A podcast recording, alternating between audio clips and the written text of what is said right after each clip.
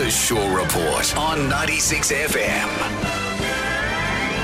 In her new memoir, it's a bit of a season for memoirs. My name is Barbara, and I'm going to read this. Singer Barbra Streisand reveals she was the inspiration behind the Aerosmith hit I Don't Want to Miss a Thing. Ah. In the book, she recalls lying in bed with her husband, actor James Brolin. They've been married for 25 years now. Brolin said to her, I don't want to fall asleep. When Streisand asked why, Brolin replied, Because I'll miss you. Aww.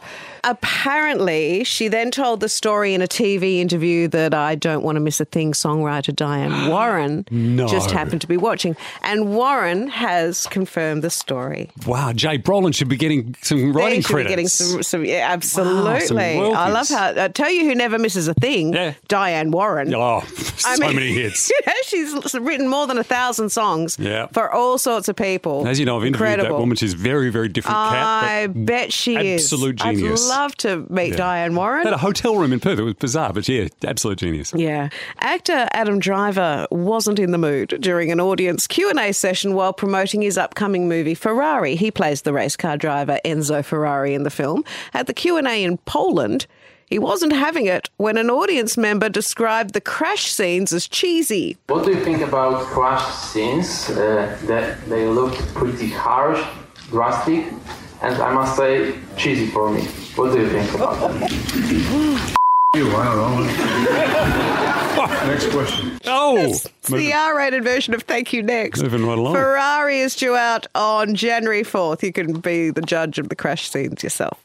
Uh, John Morris, the concert veteran who served as one of the organisers of the original Woodstock, he was the other guy. Ah, Uh, yes. He has died. He was 84. That's both of them gone now. They are So it gone, gives me yeah. a sad kind of Yeah. end of Woodstock chill. Morris started in showbiz off Broadway in New York before moving to LA to become a rock promoter. That's quite, you know, quite the two ends of uh, the bookends. Now, evidently, Travis Barker, Blink 182 drummer, played his drums in the delivery room while wife Kourtney Kardashian was giving birth last Okay. week. Imagine being the poor woman trying to birth a baby in the next room. yeah. He posted a video of himself on TikTok uh, tapping on a drum to quote unquote the beat of his unborn child's heart. Oh, really? Oh, people had plenty to say. One commenter said, This is giving Ken playing guitar at Barbie. Just don't.